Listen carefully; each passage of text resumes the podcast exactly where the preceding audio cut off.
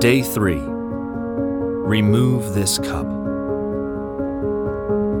Jesus withdrew from them about a stone's throw and knelt down and prayed, Father, if thou art willing, remove this cup from me.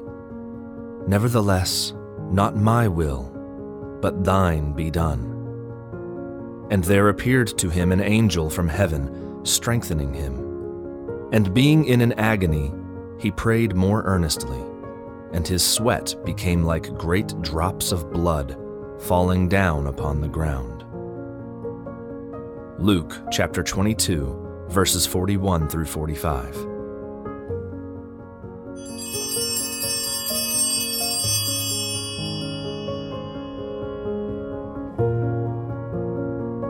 Not long before this sorrowful night, Jesus had declared to his apostles, Now is my soul troubled. And what shall I say? Father, save me from this hour? No, for this purpose I have come to this hour. How startling it is, then, to hear his outcry in the garden Remove this cup from me. Is any prayer of our Lord more unsettling than this? Hearing it, we are tempted to think that in this terrible moment, Jesus lost his courage, faltered in his resolve, shrank from his mission. Yet Anne Catherine reminds us as did the ancient fathers of the church in commenting on this passage, that Jesus was not stumbling spiritually when he spoke this prayer. Rather, he was displaying clear and stunning evidence of his full humanity.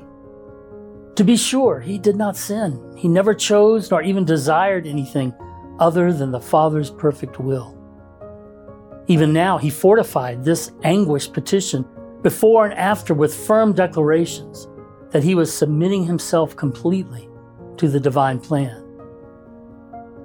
But in this dreadful hour, Jesus drank to the dregs that utterly human terror, wrenching the gut, no doubt familiar to every man or woman who has ever faced the grisly prospect of prolonged, excruciating pain. Remove this cup was thus the natural groan of human flesh as it recoiled from the sight of its own bloody holocaust, even as the human soul of Jesus reached up to embrace the Father's will. May we all find the same strength by relying on Jesus during our times of trial, so that we can always say, Thy will be done.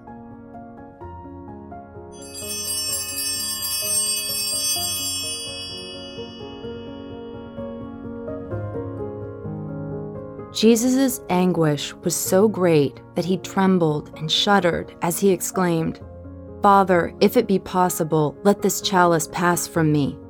But the next moment he added, Nevertheless, not my will, but yours be done. His will and that of his Father were one, but now that his love had ordained that he should be left to all the weakness of his human nature, he trembled at the prospect of death. Angels came and showed him in a series of visions all the sufferings that he was to endure in order to atone for sin. How great was the beauty of man, the image of God, before the fall, and how that beauty was changed and obliterated when sin entered the world.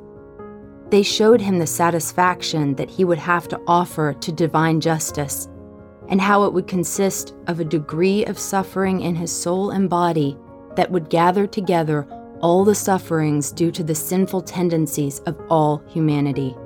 Since the debt of the whole human race had to be paid by that humanity which alone was sinless, the humanity of the Son of God.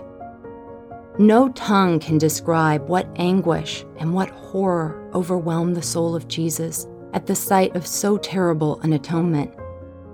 His sufferings were so great, indeed, that a bloody sweat issued forth from all the pores of his sacred body.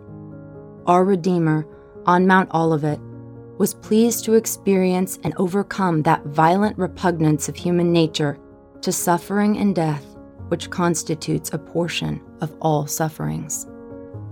The Dolorous Passion.